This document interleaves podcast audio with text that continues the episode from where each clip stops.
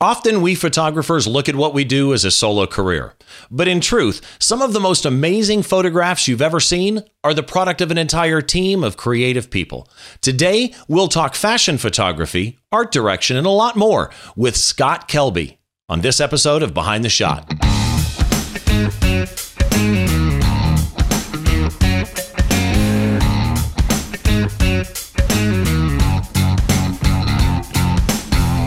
Hi, once again. Welcome to Behind the Shot. I'm your host, Steve Brazel. This is the podcast where we try and get inside the mind of great photographers by taking a closer look behind one of their shots. As always, if you've got suggestions for a guest, reach out to me on social media or through the contact page at thisweekinphoto.com. I answer everybody that, that sends me an email. I'm more than happy to get any feedback that you might have. So today, to start off 2018, I've got a special guest. And I've actually spent, I forgot to tell him in the green room, actually. I've actually spent the weekend thinking, how am I going to introduce this guy? There's so many things that I can say. There's there's there's too much to do. Um, to say that he is an icon in the world of photography, when I first came up with that word in my head, I thought, icon, wow, that's a big word. But it actually fits. I'd like to welcome Scott Kelby to the show. Scott, how are you, man? Hey, I'm awesome, Steve. Thank you so much. I, you know, it's funny. And by the way, love the hat. Thank you. Boring. Um, the the word icon kind of fits you and here's why. I've been thinking about this interview all weekend long sweating and being nervous. Uh, you are so many different things. You literally do wear many hats. You're you're a photographer but you are an educator. You are a businessman. You're an author. You're a public speaker in demand. You're an amazing musician and i didn't realize this. I thought you only played guitar but as i was doing research on you you also do drums and piano and bass. And bass. Okay. So talent tends to lean towards having more talents than than a lot of people know. But one of the things about you that's amazing to me is so many people in your shoes that run kelby one right? The gold definition the the standard for judging online training in general not just photography training right? Creative training kelby one is the gold standard by which everything is is judged many people in that position that do Kelby One, that do Photoshop World, uh, that do Photoshop User Magazine, that write as many books as you do, would stand back and have staff that does the educational portion. And you have amazing instructors on Kelby One, but you still choose to go out and do your live seminars, to do classes on Kelby One. Is that just because you love teaching? Well, first, Steve, let me just say you're my favorite person ever. So let's just get that out of the okay, way. Good. I'm good with that. there were so many nice things you just said. You were very, very kind. Uh, but uh, no, I, I, love to teach. I, I think that you know is, is kind of my calling, the thing I'm supposed to do. So I do love to teach, and uh, it's kind of, you know, I realized that early on. I'm that guy that when I like I go to a restaurant and I really like it, like I gotta tell everybody else, like, oh my gosh, you gotta go try this that's kind of when you know you're a teacher because you you've learned something and you got to tell other people. So i love to teach and i also love one of the things that's a, an added benefit like when i'm right right now i'm on the road with this lightroom seminar. Well I, I talk to hundreds of people every time we're out on the road and I know exactly what their problems are. I hear what their latest struggles are, what they're dealing with, what they're struggling with. Then I can take that and come back and, and address that. I can do tutorials and I can do classes and all that kind of stuff. So there's a great advantage to being out there and, and talking to the end users, people that, you know, it's if you just sit in your office all day long and make content, after a while, you're just making the content for you. But when you actually get to talk to other people and you're like, oh man, I didn't realize people were getting stuck there. I can do a video on that. And that's a that's a great thing. Yeah, There's lots and, of lots of advantages to it.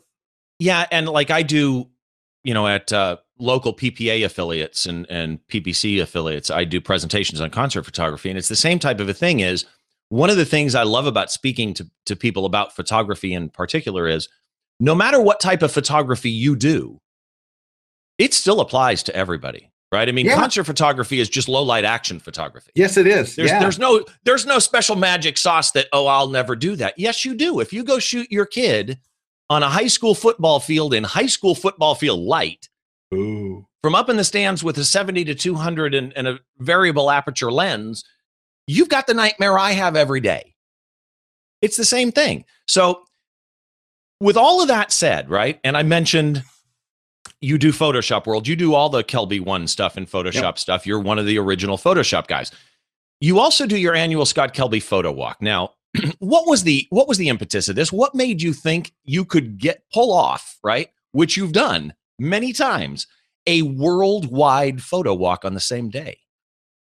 Okay, now no one's ever asked me the question the way that you just have, and, and I'll answer it honestly. But I can I can tell you if I answer it honestly, it's not nearly as glorious of of a uh, of an origin as I would like it to be.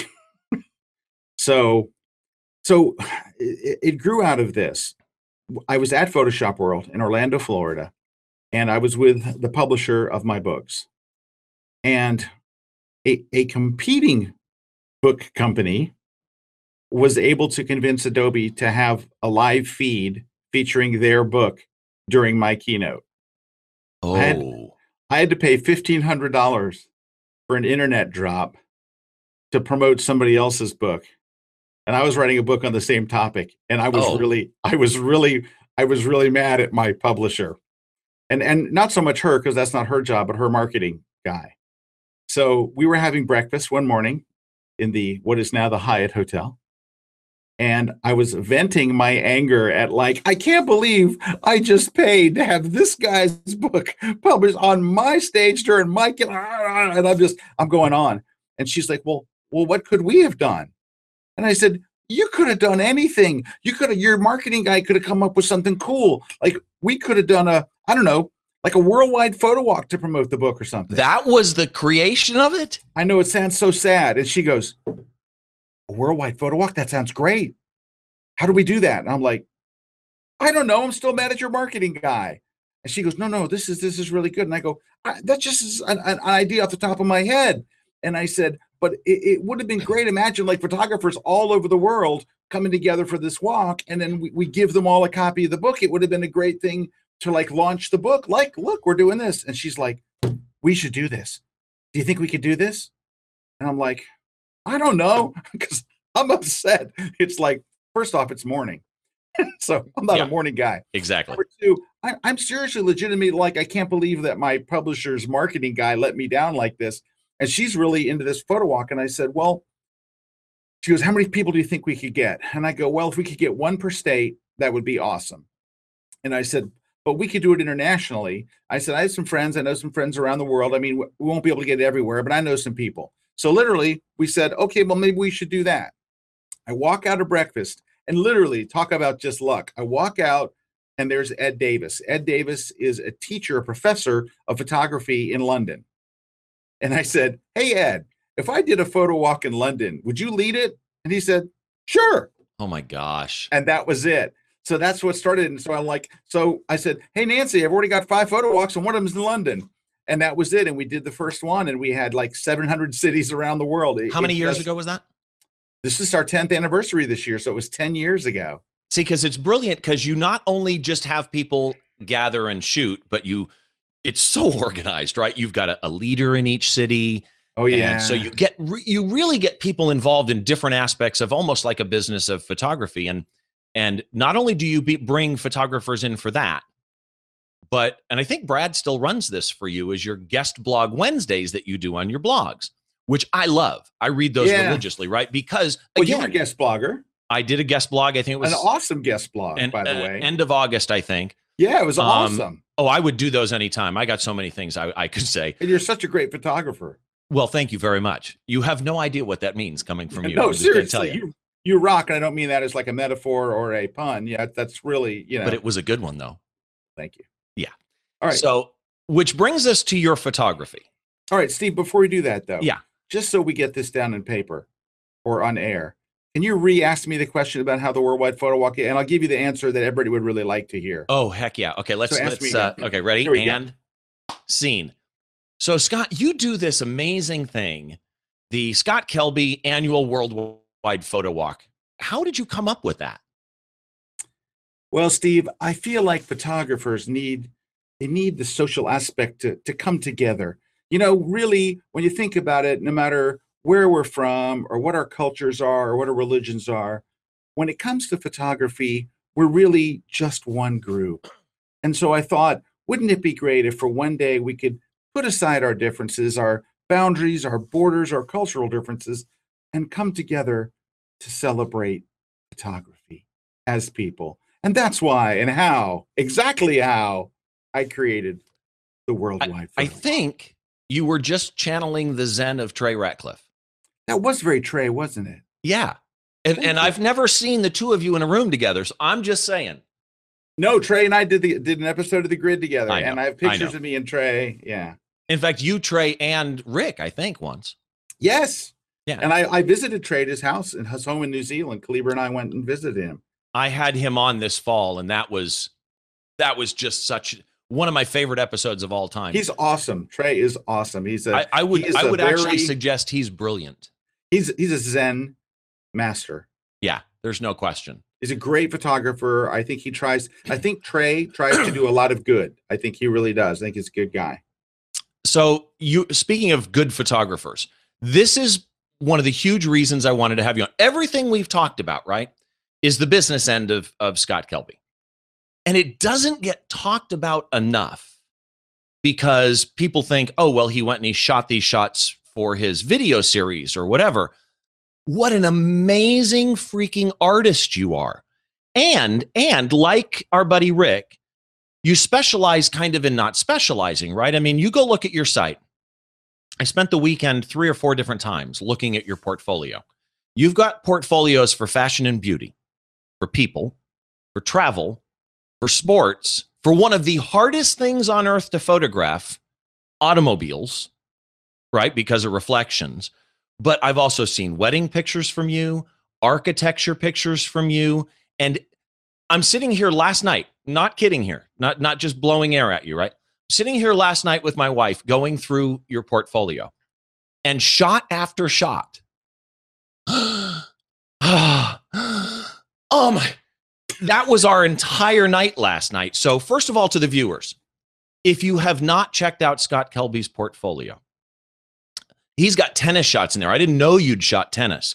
You've got a tennis shot in there that just blew me. The back of Tiger Woods, and you know it's Tiger Woods, right? Um, just ah, wow. And also, while you're on his blog, look at his about page. You have the most fun about page I think I've ever seen. Thank you. You list your favorite movies, and by the way, you picked the right ones. So that brings us to your photography again. Your photos are amazing, and I'm going to do something different today. I, would like to go through two of your shots. And sure. the reason is because these two shots are shot at the same location. where was this location at? So the location is it's in a, an abandoned mansion, and the mansion has been abandoned for for many, many, many years. I guess it was stuck in some bank or state thing um, and it, it's in it, the mansion is actually located in a very very small town called Howey in the Hills, Florida, and this is the Howey Mansion. So it's Mr. Howey's former mansion, and, and they. The, it's just open for photography or well they they unfortunately it's now closed for photography it was open for a very short time uh, you could uh, donate some money to the restoration project or whatever and they would let you come in and shoot. And they were letting photo groups in. And so a friend of mine uh, went there with a photo group and she called me and she said, Scott, you you got to see this place for a fashion shoot. This would just be incredible. Uh, it's mostly open. There's a little bit of furniture. You'll really super love it. You should go do it. So that's what I did. I I, I contacted through her and we arranged it. It was very inexpensive. I think literally it was maybe five six hundred dollars for the day for the entire mansion and we'd have the place to ourselves. And basically, they just come and unlock the door, and you stay there until you're ready to leave. You call them up, and they come and lock the door. So that was it. So that's where it was in in middle of nowhere, Florida. So before I bring up any of the shots, there's something I see in your photography, and I'm curious if if you're aware of it because with all the different things you shoot, by the way. Somebody walks up to you or you meet somebody that doesn't know who you are, which happens, right? All the time. you shoot so many different things, and without, how do you describe what you do for a living?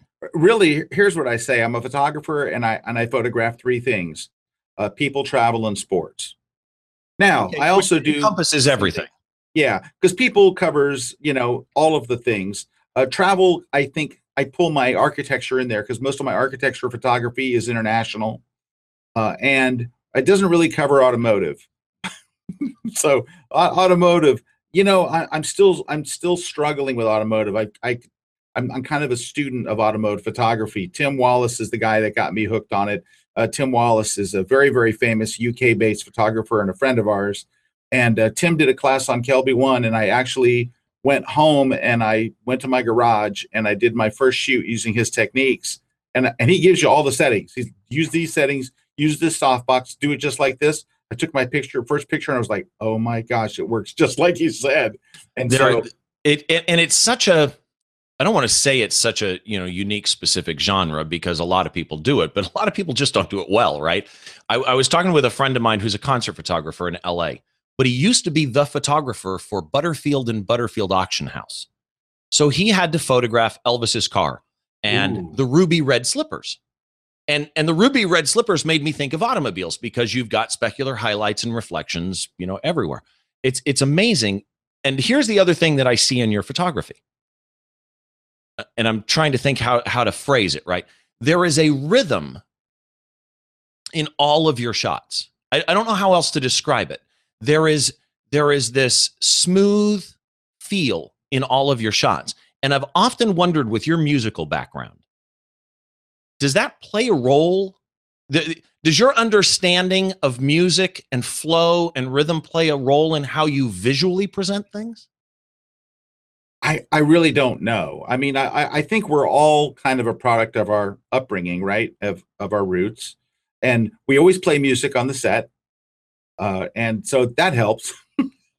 but I, I don't know. I think that I, I well, I think that that everything we do is kind of built upon who we are and where we came from.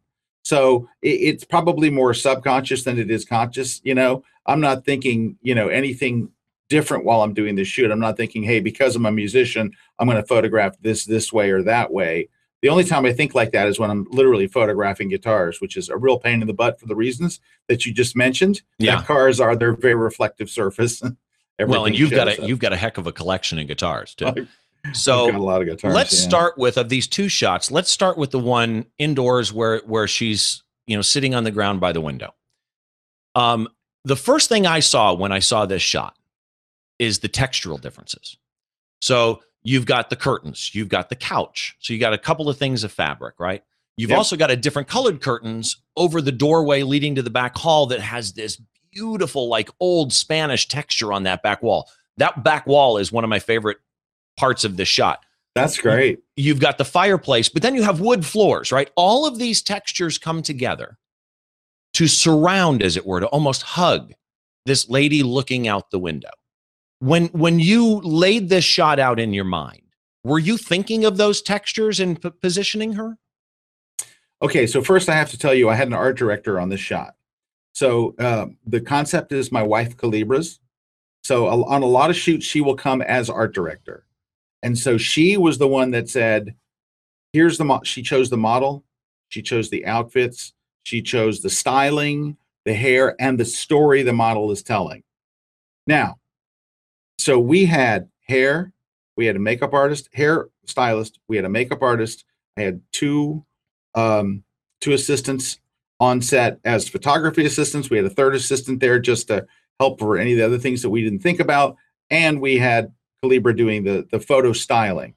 So that is my secret weapon, Steve, is well, that I only have to worry about lighting and and the photography and the angles and things like that, where she worries about telling the story, the outfits, and all the other stuff. Which explains why I, I don't know if anybody's seen your wife's iPhone shot. She does a lot of iPhone photography on Instagram, and that explains why her iPhone iPhone photography is yeah. the quality that it is, is because she has that that untangible vision uh, of a photograph. So you sit down to capture this.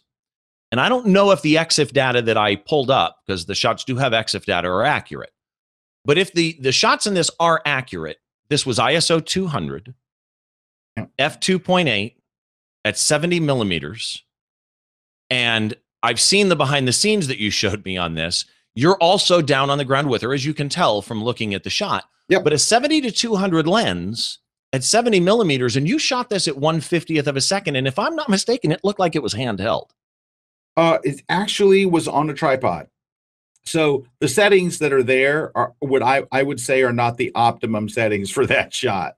So Uh, it was on it was on a tripod. So I took my legs and I splayed them way out. So they're they're literally splayed out out. And I'm sitting on the floor, which is not where I like to be. Um, but I'm sitting down low. I have my laptop on a tripod right down low so I can see the images as they come in. Uh, because I want to be at that level. Shooting down on people is it's it's the that's the standard you know angle we all have. I I think to make the image more dynamic, you have to get down low like that. I'm shooting a 70 to 200, but I had to back up all the way to 70 millimeter to get the full, to almost make it look like a wide angle shot. But it's a 70 to 200, and I'm racked all the way down to 70 or all the way back to 70. Was this now, the framing that you had in camera? Yeah, that's that's not cropped. That's the, at, at all. I don't believe it's cropped at all. I think that's pretty much the the full frame. Uh, I can look at the raw wow. original, but I'm almost certain I don't think it's cropped then then you have a brilliant eye through the lens because I in my head, my questions are useless now. In my head, it was you perfectly just were right above that one curtain rod. You you split the fireplace and the couch at, at, at just a wonderful spot that was a natural break. well, I, I think it was. I think it's the full frame. I think what you're seeing is the full shot, and and that was. I wish I was as as attention had attention to detail as that comes off uh, I took a lot of shots, Steve. I was like, click, click, click, click, and I'm zooming in and I'm zooming out and I'm slightly changing things and stuff. I'm looking for, and at the end of the day, when I'm editing it, I'm looking for the best like expression from her and then how it looks in the room. But, you know, if she has a bad expression or a, if she moved in an uncomfortable way or something and her clothes look funky or something we're constantly having the stylists like you know change her outfit and all making sure you don't have weird wrinkles or weird stuff because fixing that stuff in photoshop is a nightmare. And i know that there's retouchers you could send it out that would have no problem with it but i don't have that kind of patience steve. I've got to get it right in camera. So with the lighting then it looks like it's just window light. Is there any other lighting in here? Uh, it is just window light but steve the window light was too harsh so uh, we we we had her lay down. We we took the first shot, and it's clipping. It's clipping on her face, and it's clipping on her clothes, and I'm not happy with it. So what we did was we took a shower curtain liner. Now we we brought that with us. This is a typical thing that I would do for natural light shoots. Uh, you go to uh, Walmart or Target, and you don't buy a shower curtain. You buy a shower curtain liner, and it's kind clear of thing. It's it's like it's not clear. Like it's foggy. Like, yeah, it's like foggy. It's like translucent or whatever. Yeah. So uh, it's a buck ninety nine at Walmart. And if you get the Target version, it's four ninety nine. But it, it is, and we literally went and taped it up over the windows. We literally just took some gaffer's tape, taped it up on the outside of the windows, just so we would have beautiful light instead of that because it's coming in. It's harsh light. A piece of glass. People think that oh, well, you're you know you want the light coming through the window. It's that piece of glass is clear. It's nasty light and it was clipping her face and it was not flattering. So once we put that, once you put, it's like if, if I was to hold, if I were to hold it here in front of you, Steve, you would think I was holding the front of a softbox. It looks like the diffusion panel from the front of a softbox. That's how that ah. dollar ninety nine Target or Walmart. It, it's the most amazing stuff. You get some gaffer's tape and tape it over the outside of the window and all of a sudden the light becomes beautiful. All your clipping problems go away. It's soft, it's nice, and you okay, I, I need anymore. to try that. And what's funny is my next question was, how did you keep it from blowing out her face? no, so there I'm, you bring, go. I'm bringing you on every interview, my friend. so you you shoot this thing, yep, and I'm guessing, knowing your work, this was really close in camera, exposure dead on. Um, you know, focused at what do you do to a shot like this? I mean, obviously different subjects are going to be different, but but a shot like this, when you do pull this up in Lightroom and or Photoshop, mm-hmm. What do you do to this to make you happy? Um, first, I look for anything that's distracting in the photo. So any little like a spot or a bright area or something in the background, it could be a string on her clothing or anything. The uh, first thing I look for is distracting stuff and and I just literally get rid of them. I use either the clone stamp tool or the healing brush, but I get rid of distracting things on the floor before you do any correction. Yeah, I pretty much get rid of those first uh, because it, the only time I don't do that is if the white balance is off. If the white balance is off, I feel like I have to fix okay. that first. But otherwise, when I look at the photo, I'm like, ooh, I got to get rid of this stuff. So I kind of get rid of that stuff first. Uh, then mostly what I wind up doing is I add contrast. Uh, a lot of the times when you're shooting, here's the thing: when you're shooting raw, right, your camera turns off all of the stuff inside your camera that's supposed to make your photos look good. Turns off the sharpening, the contrast, the vibrance. It turns off all that stuff, and you get a flat raw photo. So when you open that photo in Lightroom, it looks very flat. It looks it's it is not that and you're still seeing the JPEG on the back of the camera. So the back of the camera, and in my case, I'm seeing it in Lightroom. When it first comes in Lightroom, it's very warm and rich and awesome. And then it says loading and it loads the raw photo. It's very flat. So I'm adding contrast is number one. That's a big thing that I add to all of my photos. And you know, I talk to people and they'll go, "Well, how much contrast do you add?" You know, and I'm like, "I don't know, a hundred." They're like, "You add a hundred? And I go, "If it has people in it, I don't." But if it doesn't have people, I generally add like 80 to 100 contrast. If it has people in it, I got to be careful that you don't sunburn the people or whatever. But but I, I crank the I crank the contrast a lot. I add a little bit of clarity, which by the way is just another form of contrast. It's midtone contrast. Right. I add a little bit of clarity. Um, clarity you know, I, is one of my favorite tools, and also one of the things that I just it's like telling people, you know, get away from the car. Yeah. You know, back away from the clarity slider, but used properly, Oh yeah, it's the difference between a, a, a star photo and a mediocre photo. Well, I, I, I think of it as a detail enhancer. So yeah. I use it to bring out detail in the wood, detail in the walls that you liked in the back. And honestly, Steve, I'd love to take credit for you know those walls and all the depth that's in that photo. We were just very lucky, and honestly, it's it is part of it is having an amazing location. So you take that that same model and the same styling and the same thing and do it in the studio, and you're like, that's okay. I mean, the, the, the location gets a lot of the credit here, and Kalebra's story, having her look out the window, and, and her story was, by the way, to the model. She goes and tells the model, "Okay, here you're gonna have to do a little bit of acting. Here's the story. Uh, you've lived in this fabulous mansion, and you've lived this charmed life, and you had this wonderful husband. Oh, you that know, answers so much. Yep. And then, but but then you know he's leaving you he's leaving and you see him leave out the front door and you run to the window and you're like you're overcome with grief and you open it and you see him driving away and that's the story you're you just want him to look back and see you and, and turn around and come back. This and isn't so a photograph. You've, you this is a scene literally. Right. It's and that's that's what she does. And so and and so steve i realized and, and I, I sat her down one day and i was very frustrated with my photography.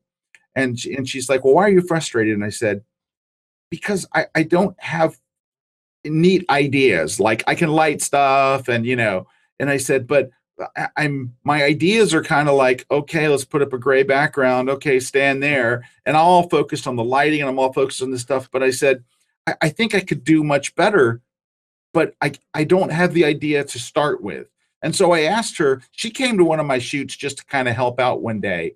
And she called me aside and says, you're getting involved in so many things that don't have anything to do with the creative process you know and there's so many people on your set and there's so much stuff going on i don't know how you get anything done and so i, I asked her could you come on my next shoot and just help and so she just kind of stood in the background and she'd come over and go why don't you do this why don't you do that i'm like oh my gosh oh my gosh and that was it then i'm like okay you're my art director so in, in this case I told her, I said, we're going to go to this Howey mansion. And she said, well, I'll, I'll, pick the models. And she always, she is so good at picking models, right? She really looks at facial structure and she looks at all these different things.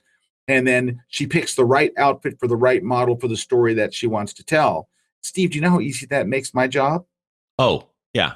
So now see, here's, to- here's the other thing though, that I think is key to, to get out of that, especially for, for, I don't want to say amateurs, for beginners or, or serious professionals that want to get better is, so many people will suggest to a photographer, you know, my, my wife does it to me. Um, you know, maybe you should do this. But the photographer, there's two ways that you can take that, right? You're challenging my artistic, you know, nature. I, I can do this is one way that a lot of uh, artistic people will react of I want to do this. And other artistic people like yourself will take that input in and make something with it. And that openness should not be undersold. That is a key factor of taking feedback, constructive feedback, and using it, not being offended by it. Well, you know, I, I kind of reached out for her to help for help. But can I tell you something? When you see a big fashion shoot, it, it is always a team effort. I mean, it, it, fashion, I think more than anything, like when I go shoot sports, it's me, right? Every rare once in a while, if it's a bowl game, it's me and a runner who will run the cards, you know, uh, and and like edit the photos to send them into the wire service. But other than that, it's it's just me. When I'm doing travel photography, it's me. When I'm doing portraits in the studio, it's me and an assistant. But when you do fashion, it's it's a show. It's like now you got all these people and all because it takes an entire team. And and when when and that was another kind of realization in my career when I realized if you want to shoot fashion and have it actually look like fashion. And and by the way, I want to make this distinction because I see a lot of people will call photos fashion that that are not fashion. They're they're glamour or they're uh, portraits. Uh, fashion is about the clothing, and and it's not about the sexiness or any of that stuff. It is about the clothing and the scene and the message and the vibe. Where a lot of a lot of people are, are selling the kind of the sexy look and saying, "Oh, this is fashion," and they put it under the category of fashion. You're like, that's that's not really fashion that's glamour and i'm not saying that there's anything wrong with that but i think for a lot of people don't realize what the difference between fashion and glamour is. Glamour is the sexy look fashion is the editorial kind of it's a it's a, a, a, very very different look and and this is great i think it was i want to give the credit to if i think it i believe it was a fashion photographer from new york melissa Rod, rodwell i think it was her that said this and and she wrote an article and it was called why pretty girls make lousy models. And she said and she had these screen captures. She said go to google and type in pretty girl. And, and it said look at all those nice round faces. They look great in in uh, you know they look great as a girlfriend and they look great as a picture at the beach and all. Now go type in editorial model and look what shows up. And it was like a completely different species of person. It was like from a different planet and she said this is this is the difference. And and so you're looking for a different type of model when you're doing fashion than you would be for portraits or glamour or anything else. And it was having that realization. And then when i started to do research i realized you have to have you have to have a hairstylist and you have to have someone doing makeup and you have to have a stylist. A stylist is in charge of the uh, the clothing and stuff. And so I, I went to new york and i did my first shoot a number of years ago where i did it I hired a stylist, hair, makeup, uh, rented a studio in New York City. I did it one time and I'm like, that's it. I get it. I totally get it. Like once you get there and you realize that it takes a team, it really does for fashion to pull it off the way you want to. It's not just grab a camera and take a friend out. You know, it's like it's right. Right. It's it's a mess. it's, but but still, you as a photographer, though, you still have to pull off the technical end of it. And you mentioned something I think a lot of people struggle with, and that is that you'll usually remove distractions first unless the white balance is off. So on a shot like this one, what do you do? You put a gray card in there, or what do you do to get your white balance right on this? So in the studio, I use a lot of gray cards. On location, the only time I use a gray card is when I think I have a problem. I have a gray card with me, but if I look, because I'm trying to generally make my scene warmer than accurate. So I wouldn't say that when I'm doing a fashion shoot or I'm, I'm not trying for accurate white balance. I'm trying for a flattering white balance. Okay, so makes I'm, sense. I'm normally going to go with warmer. In fact, that you can go to a camera store and stay and say, I don't want a gray card, I want a warm card, and they will give you a special level of gray that is designed to make the image warmer than it would be. Like wedding and portrait photographers should use a warm card for the rest of the world will use a gray card. I'm not looking for accurate. I really want flattering, and people look more flattering, uh, warmer. They just they just do. So look in my in my picture here uh, that you're seeing on the podcast. I look very blue. if you wanted to make me look better, and and maybe in post, I'm praying that you will. You would just literally make me warmer, and that would that would make a big difference. So, so you? Is this auto white balance in this shot? Yep, that's auto white balance. Yeah. Now it's possible I switched it to daylight in fact, you know what? If you'll give me a split second, I'll look it up here. Yeah, and and, and just, while you do that, if I have my my uh, my raw file handy, because I might, in which case I can open it up and I can tell you a little bit more. But uh, I, I wish I could take a uh, like really brag about the awesome uh, the awesome post that, that, was done to it, but uh, but it, it's like you say though, it and, and it's what I I started with, and that is your photos look so natural but again, like you say, not necessarily natural light. they just look like you would be in that room with this person and you're you're standing in there. And i love that that realism that you get on shots like this. And and the next shot is the same way. On the second shot it's the same location. It's the same same building Oh yeah, it's the opposite side of the room where she where she's at walking into the room where you're seeing that first shot. and and this one isn't again this is a scene it's not just a photo. I and, and this is the reason i love this podcast and it's kind of what i wrote the blog post on your thing about. Most photographers would have had those doors closed would have posed that girl in front of the doors okay making sure her head's in a clean spot right? But they would have Olan Mills you know posed her on the step looking at the camera that's not this this is a scene from the bachelor right? I mean, this is a this is a scene of a woman running away from her man. Uh, there, there's literally this picture tells me a story. Well, she Kalebra talked to the model because it's a different model for this shot, and she told her, uh, "I want this to be the Cinderella story. You've run and you're running and you're you're trying to get away." Uh, and and I don't remember the exact story, but it was based on Cinderella. And she goes, "You're running up these steps, and you look back, you know, like he's yelling to you." And that was that was the. But she she tells it much more eloquently than I just did, which is why she's the art director. Uh, but so once we have that that shot set up, Steve. Now I've got my.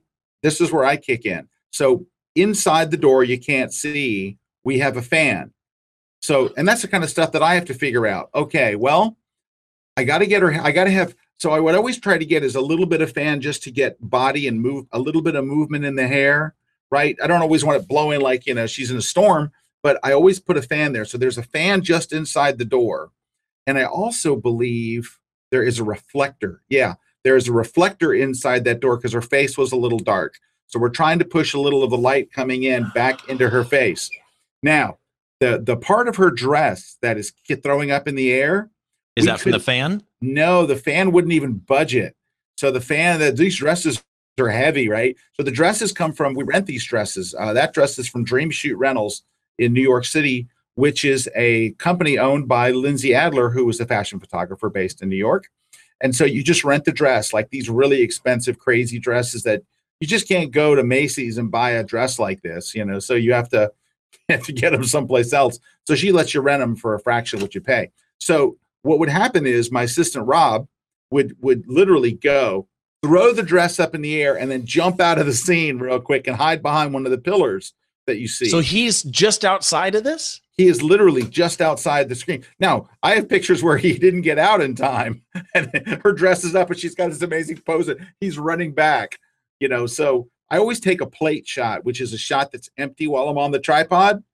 I take a shot that's empty. So if I have to clone him out later, I have the whole, I can put the plate on top and just clone him out. But uh, no, after a few test shots, he was really quick about getting out.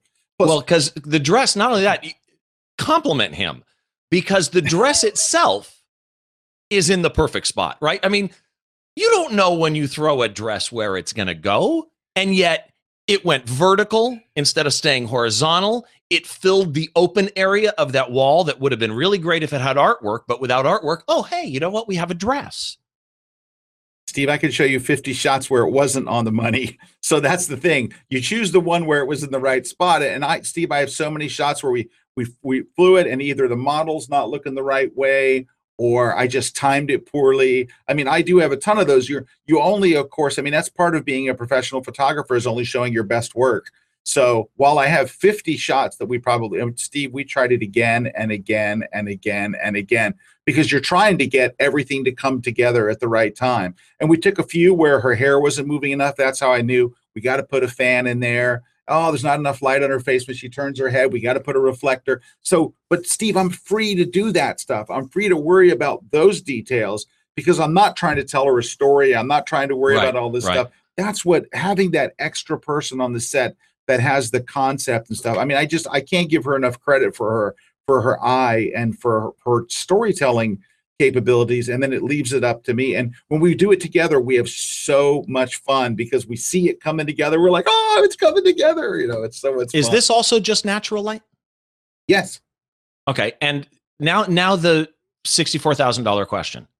You shot a human being with a 16 millimeter lens, if the EXIF data on this is right. And I don't think I That read is- the EXIF data, but it's ISO 400, f2.8, 320th of a second. So 320th did freeze the dress, and 16 millimeters.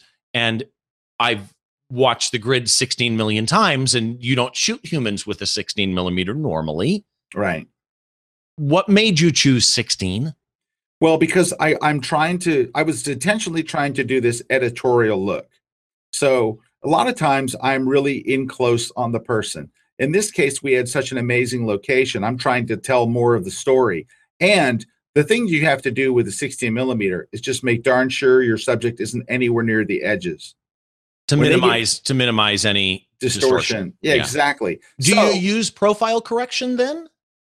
I, I do, but it still doesn't help. Uh, the profile correction really it, it takes like the if the image is bowed out, it it takes it out and it removes the vignetting, but it's not going to take the distortion out of the corners. I mean, it, or out of the edges. If your subject gets too close on a 16, it's just instantly dead. It's dead. So she is in a good spot, and I, and I had to take a few test shots to make sure she wasn't distorting. It is not my first choice, Steve, for portraits for sure, but if you want to tell a story, because there's no sense in me going there. And by the way, I did this just to see. There's no sense in going to this amazing location and then doing a close up on her twerk you could have shot it at your house.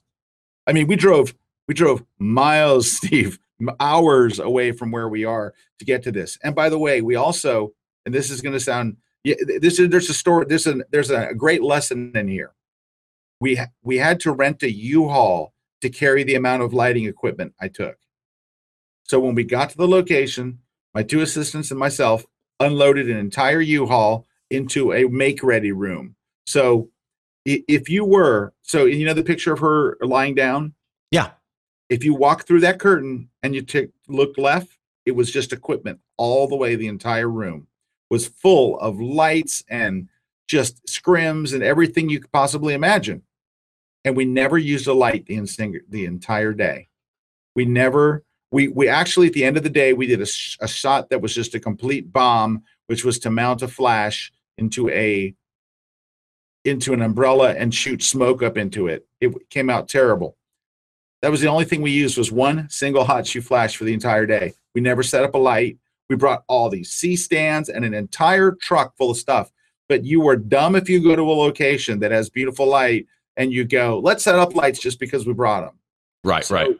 So I got there and everybody was like, okay, we got all the lights out. And I'm like, let's take a couple of test shots. And I'm like, guys, we're not going to set up the lights. And of course, the assistants that just unloaded the truck want to stab me. But they all realized, we all realized we've got beautiful light here. All it took for us to get beautiful light was really that that shower curtain. Yeah, and, a, and a reflector when you need it. And, and yep, and like you say, if you go to a beautiful location, a beautiful environment, you have to know ahead of time. You're going to want the environmental portrait. yeah. You're not, you're not going to want a close up of somebody's ring. Right, Um, and that's why I use the 16, Steve. And you, you're you you're right. I normally wouldn't shoot with the 16. Uh, and I also sent you a, a, a third shot of the the whole room. Like here's the room where we're at, and the 16 works marvelously in there as long as I don't let my subject get too close to the edge. Because And I'll put those behind the shot, the behind the scene shots in the blog post that goes with this. great, so awesome. that people can see them. Because the one of you down on the ground shooting the girl that's on the ground. By the way, this one, the second one of her walking in through the door, Mhm. that one you could have shot standing at eye height. You chose to shoot that down on the ground. Why? because here's when you're this is what I, i've learned about shooting wide if you get down low with a 16 or a 14 it makes things look epic and it sounds crazy but it changes the epicness on a level uh, when i was on my last seminar tour i showed a picture of a bride so the bride we're outside the church and she is on the pew on the outside and she has a very lovely pose and I, and I took the same shot with a 16 and then I put the 16 all the way on the ground and shot the same one. And I showed the difference between just changing from the perspective. I didn't change the lens, camera setting, not a single thing, just from standing. One looks like an epic thing you'd you'd enter in a contest. The other one looks like a snapshot. It, it's there. There is a real secret to super wide angles being down really, really low. and so that's that's why I intentionally shot it so low because I want this bigger than life because it's not a very big area where we're shooting. But with that 16, it looks so wide. The room that we're shooting in is not that big, but when you use that 16, it looks like a it looks like a, a the sh- the uh, banquet room in a palace, but it's not. It's a, it's a small room. Well, see, it's what I call child's view. We always joke about the fact that for yeah. children, oh, the world is this giant, amazing Everything place. Yeah. So if you become a child, suddenly the world really is a giant, amazing place. You know, it's like the old TV. Sh- I'm going to date myself. I was going to say Land of the Giants. I better not do that. I remember Land of the Giants, but oh. that was for that was for old people. I thought. Yeah. Well, yeah. Thanks. Appreciate that. Uh, I cannot say thank you enough because going through these two shots is enlightening in many, many ways. Again, same room, same building, same shoot day. It's so enlightening for this. But for the viewers, if you, again, if you have not gone and looked at Scott's photography, if you're into photography enough to watch a photography podcast, I already know you know who Scott Kelby is, right? You're probably a Kelby One member. And if you're not, why not? Um, but you're probably already a Kelby One member. You may go to his seminars. I, I know you were just in San Diego by me recently. Yep. And you know him for all of these reasons. Do not miss the fact he is a world class photographer, and you need to see this guy's work. Where where can people go to find out more about Scott Kelby? Well, there's always my daily blog, uh, scottkelby.com. I write a daily blog uh, and there's a link to my portfolio there. Uh, and let's see where else. Uh, you can follow me on Twitter, uh, on Facebook. I'm Scott Kelby on Twitter. On Facebook, unfortunately, I'm facebook.com slash S Kelby, S K E L B Y, one word. Uh, Instagram, so you're Scott Kelby, though. Instagram, I'm, I'm, at Scott Kelby. Yeah, either any of those places are pretty. The, the blog's good because the blog has a link to my portfolio. It's got an about me that you mentioned earlier. And so it's kind of my home base, I guess. And I've got a bunch of links also for Kelby One, uh, for Photoshop World, for YouTube. I've got all of those. I'll put those in the blog post as well. I'm super digging you. And please compliment your wife because she does an amazing job. She they should follow. What is her Instagram? Because people should follow her on Instagram too.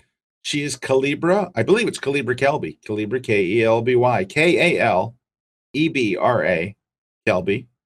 Okay. At, and she's on Instagram. Yeah, her stuff. She's what she gets out of an iPhone really just makes me angry. And really just like, come on. And I look at her sometimes and I'll go, You took that with your phone? And she looks at me like, What else would I have taken it with? And I'm like, Okay. Again, Scott, this has been a great time chatting with you. I appreciate it oh, very much. Here. To everybody that's watching, make sure you go check out the blog post associated with this. It's at thisweekinphoto.com. Click the link for behind the shot. Find this episode with Scott. You'll find a bunch of his other pictures there as well and a whole bunch of information on him and all the links to all the Kelby One stuff and Scott Kelby information that you need. That does it for this episode of Behind the Shot. Thank you very much for uh, watching. If there's anything you need, always reach out to me. We'll see you next time.